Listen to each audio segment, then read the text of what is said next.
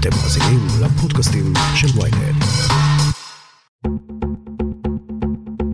הכותרת, הפודקאסט היומי של ויינט עם עטילה שומפלבי. שלום שלום, רבים שואלים את עצמם איך זה קורה. איך יכול להיות שפעם אחר פעם אחר פעם, במשך כל כך הרבה שנים, אנחנו חוזרים לעזה, לעוד סיבוב ולעוד סיבוב ולעוד סיבוב.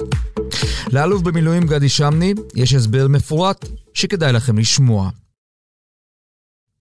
אלוף במילואים שמני, אתה היית מפקד פיקוד מרכז ופיקדת על אוגדת עזה והיית מזכיר צבאי לראש הממשלה כמובן. יכול להיות שהדרג המדיני הוא-הוא האשם בסיטואציה שאנחנו נמצאים בה? תראה, אני לא, לא רוצה להטיל אשמה אה, ברורה, אבל אה, אין ספק שהדרג המדיני פה נכשל, מכיוון שבשנים האחרונות אה, יש מדיניות מכוונת של העדפת חמאס על פני הרשות הפלסטינית, משיקולים שהם לטעמי שיקולים פוליטיים פנימיים, אלקטורליים, תקרא להם איך שאתה, איך שאתה רוצה, ומה שבעצם קרה זה שבשנים האחרונות ממשלת ישראל, ראש ממשלת ישראל בהובלתו כנראה, הביאו את חמאס למרכז הבמה, נתנו לו לגיטימציה, שיחדו אותו תמורת שקט מדומה. כסף שכאילו הלך לסוגיות אה, הומניטריות, אבל אנחנו יודעים שחלק רוב הכסף הלך להתעצמות, למנגנוני הביטחון, משכורות. מה זה משכורות? זה, זה, זה, זה הלוחמים של אה, חמאס. ולאט לאט גידלנו פה מפלצת, שעכשיו היא קמה עלינו, כי הם, הם עכשיו אה, רכשו כל כך הרבה ביטחון עצמי, שהם היו בטוחים שהתגובה של ישראל, אגב, אני, אני לא בטוח שהם לא צודקים עדיין, כן? אנחנו צריכים לראות איך הדברים האלה ייגמרו, שבסופו של דבר גם עם ההתרסה הזאת, האולטימטום והמימוש של, של האיום שלהם, הם יצאו כשידם על ה... אבל אתה מדבר על משהו מאוד uh, מדאיג. אתה אומר, ראש הממשלה נתניהו, שהוא ראש ממשלה כבר 12 שנים, העדיף ליצור קשרים קרובים עם חמאס, ולתת לארגון הזה, שהוא ארגון טרור לכל דבר ועניין, את מרחב התמרון הכי נוח שאפשר לעלות על הדעת. בעצם הוא לא ניסה אף פעם לטפל בשורש של הארגון הזה. כשאני הייתי אלוף פיקוד המרכז, בין 2007 ל-2009, בדיוק כשהגעתי לפיקוד הייתה אה, הפיכה בעזה. וישבנו למחרת בבוקר בפיקוד, אחרי שהעיפו את החמאס, את הפת"ח מעזה, ואמרנו, אוקיי, מה, עושים? אמרנו שיש פה הזדמנות מטורפת. כאילו, האיבה שנוצרה בין שני המחנות נתנה לנו הזדמנות מטורפת להיכנס לשיתוף פעולה עם הרשות הפלסטינית, נגד החמאס.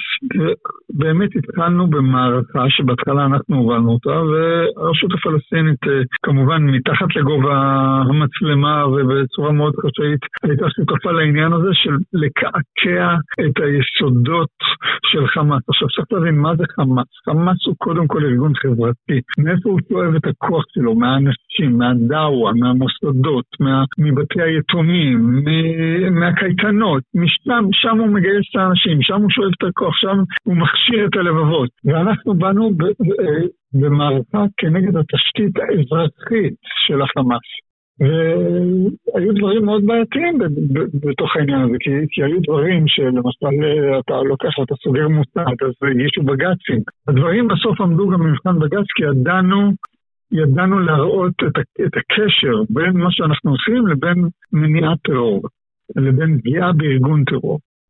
הדבר הזה לאט לאט נעלם. זאת אומרת, ממצב שבו אנחנו נלחמים בחמאס בכל השכבות, על כל המגרש, הדבר הזה נעלם, ואתה ראית לאט לאט איך אה, ממשלת ישראל מתחילה לדבר עם החמאס, מתחילה לתאם איתו, מתחילה לתת לו כסף. עכשיו, אני אומר לך, אני הייתי נספח צה"ל בארצות הברית, האמריקאים לא האמינו שזה קורה. חמאס מוגדר כארגון טרור. אצל האמריקאים אין דבר כזה לדבר עם ארגון הטרור. הם פשוט לא האמינו שהשינוי הזה קורה, וככל שהשנים חלפו זה הלך והתעצם.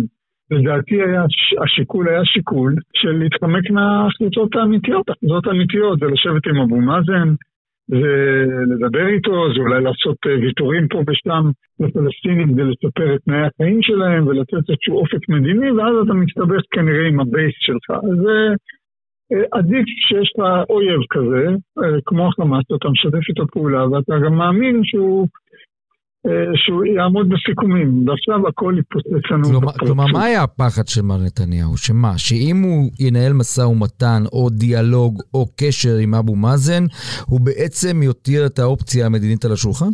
בוודאי. כי ברגע שאתה מדבר עם אבו מאזן, אתה לא יכול לדבר איתו בלי ללכת לקראתו, אתה לא יכול לדבר איתו בלי לפתור בעיות. אז עדיף להיות בנתק שם. עכשיו, המערכת הפלסטינית זה, זה, זה, זה כלים משולבים. ברגע, ש, ברגע שאתה מחליש צד אחד, אתה מחזק את הצד השני באופן אוטומטי. פה עשו את שני הדברים ביחד, החלישו אותו במאזן ובמקביל פיסקו את חמאס. זה בשלוש-ארבע שנים האחרונות תפס תאוצה מטורפת. אתה יודע, אם פעם היינו צריכים כשניהלנו את המערכה הזאת להרבה מודיעין, לאתר את מקורות הכסף ולהוכיח וכולי, פה הכסף נוחת בנתב"ג, נוסע עם מזוודות עם ליווי ישראלי לארז ונכנס לחמאס. כאילו, כל כך פשוט לחתוך את, ה, את הצינור הזה, אבל לא, אנחנו אלה שלמעשה משמנים את הצינור הזה ומאפשרים אותו.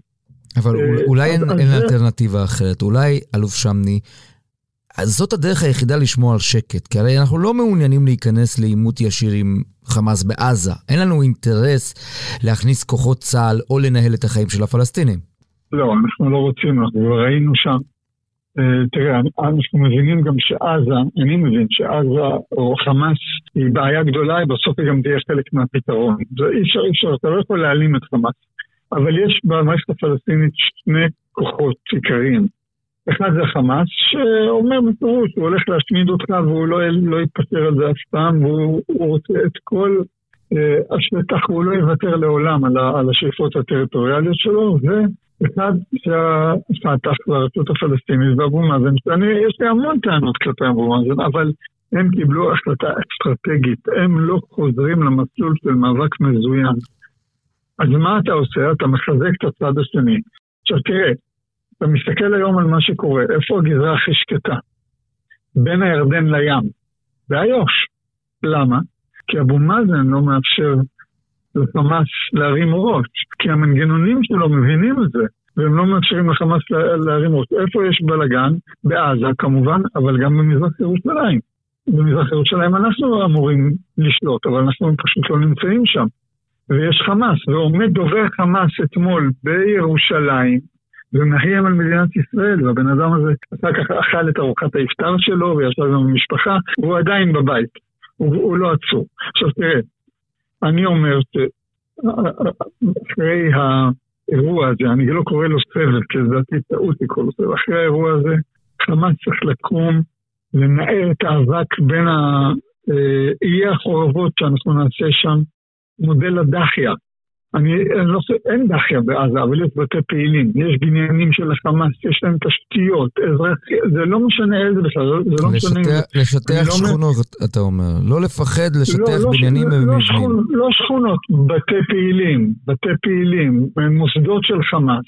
אני לא אומר להרוג אנשים חפים מפשע, יש לנו דרכים לדאוג שהמבנים האלה יהיו קים, אבל בסוף הם צריכים לקום להחזיק את הראש ולהגיד, וואו, איזה טעות עשינו, איזה מיסקלקולציה. כמו שאמר, כמו שאמר אה, נסראללה. למה נסראללה אמר את זה? כי נסראללה בסוף המלחמה מצא את עצמו במצב שכל צאן מרעיתו הפכו לפליטים בארצו. אתה יודע, השיעים היו צריכים ללכת לגור בשכונות של נוצרים ושל דרוזים. זה מבחינתו היה קטסטרופה. ותראה מה קורה עד היום בלבנון.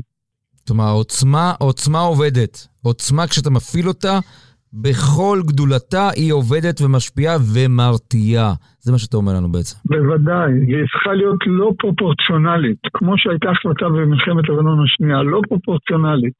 עכשיו תראה, בעזה צריך להגביר את התקיפות, צריך לפגוע בבתי פעילים, מבנים שמזוהים עם החמאס, צריך לפגוע בתשתיות הצבאיות, צריך לעשות סיכולים ממוקדים לא רק אנשי גאפ, כמו שעשו עד עכשיו, גם אנשי חמאס, גם ראשי חמאס. אתה יודע מה, גם אם יהיה קשה למצוא אותם עכשיו, לפחות שיהיו בלחץ הזה, שיבינו שמחפשים אותם, שיבינו שאנחנו הסתרנו את הכפופות. אבל אטילה, כל זה זה רק חצי מהבעיה. טיפלת בכל מה שאמרתי עד עכשיו, טיפלת בחצי מהבעיה, כי החצי השני של חמאס נמצא במזרח ירושלים, נמצא בגדה ונמצא בבתי הכלא. בבתי הכלא יש הנהגה שמכוונת פיגועים, שמנהלת במשותף עם חמאס עזה ועם חמאס חוץ את כל, את כל הפעילות ואת האידיאולוגיה. אותם אתה לא יכול לשטח, אה, בפרפרזה, על, על השכונות ועל בתי הפעילים. אתה לא יכול לעשות להם כלום, הם כבר anyway בכלא, מה תעשה להם?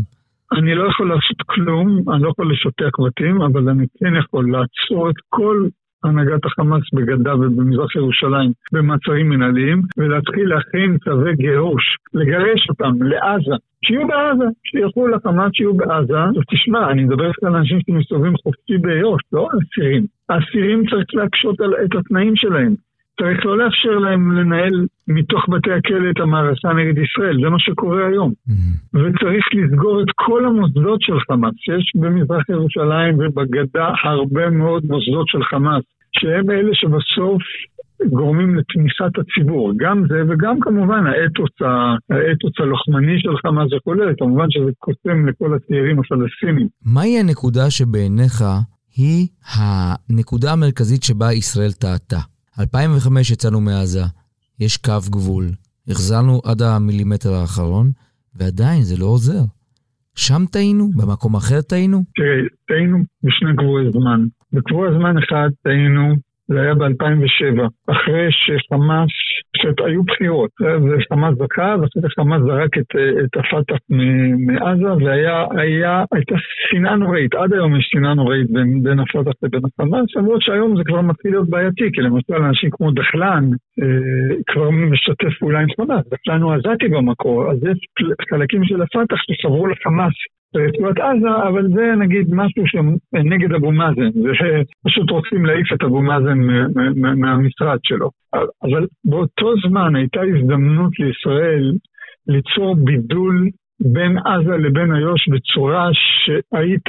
באותו זמן הפלסטינים להערכתי היו בשלים ללכת לאיזה סוג של אה, הסדרה איתנו באיו"ש, אני מתכוון, בלי עזה. כי תמיד אמרת, לעולם הפלסטינים לא יסכימו אה, להפריד את עזה, אתה יודע, זה, הם רואים את זה כעם אחד, מדינה אחת, מעבר בטוח וכל... באותה תקופה היה פרק זמן של איזה שנה וחצי או שנתיים, שהיה חלון זמן זה הזמן שאני מדבר עליו שעשינו את המערכה עם הפלסטינים נגד החמאס, זה חלון זמן שפספס, והנסיבות הביאו את, אה, לכך שבעצם אה, גם אם יש היום הרבה מאוד אה, שנאה והרבה מאוד ניגודיות בין החמאס לבין הפת"ח, אתה לא יכול היום לבוא עם הקונספט הזה של, של בידול שהפלסטינים יקבלו אותו. הפלסטינים בגדה יקבלו אותו ופת"ח והרשות הפלסטינית תלך עליו. אז זאת הייתה טעות קריטית. ברגע שהבנו את זה, היה צריך, וזאת הטעות השנייה שלנו, ללכת אה, לתהליך שאני קורא לו לביית את החמאס. אתה לא יכול להעלים אותו, אבל אתה כן יכול ליצור שוני עצום בין עזה לבין הגדה, בכך שאתה לוקח את הגדה ואתה משפר שם את החיים ואתה, ואתה הולך לקראת הפלסטינים, אתה לארג', אנחנו מדינה חזקה, אנחנו מדינה שיכולה לקחת סיכונים, ואפשר להיות לארג'ים. ואז היו מסתכלים האלה מעזה על, על איו"ש, ואומרים, תראו, שם חיים כמו בני אדם, ואנחנו חיים בזבל. וזה היה יכול לגרום לאיזושהי ריאקציה שבסוף הייתה גם אה, מביאה את החמאס למקום יותר סביר. זה לא הייתה הופכת אותם לחובבי ציון ולא לפתח, אבל זה היה אולי אולי מכשיר את, את הקרקע לכך ש, שבאיזשהו שלב, נגיד אבו מאזן היה יכול לקחת את חסותו, הרשות הפלסטינית, והיינו יכולים להתחיל לדבר איתם על איזשהו פתרון. אה, המצ, המצב הזה הוא לא מתאפשר היום, זאת אומרת, היום אנחנו תקועים תקועים, אנחנו לא פה ולא שם. אלוף גדי שמני, אתה יודע מה הבעיה עם התזה המצוינת הזו שלך? שהיא לוגית מדי והיא לא פוליטית, ולכן כנראה הגענו לאן שהגענו. תודה רבה לך. תודה רבה, תודה. עד כאן הכותרת להיום, מחר נהיה כאן שוב עם פרק נוסף. אתם יכולים להאזין לנו בוויינט, בספוטיפיי, באפל ובכל אפליקציות הפודקאסטים באשר הן. אם יש לכם הערות, בקשות או רעיונות, אתם מוזמנים ליצור קשר באמצעות האימייל podcaststroudelwynet.co.il ולפנות אליי ישירות דרך הטוויטר או דרך הפייסבוק. נשתמע מחר.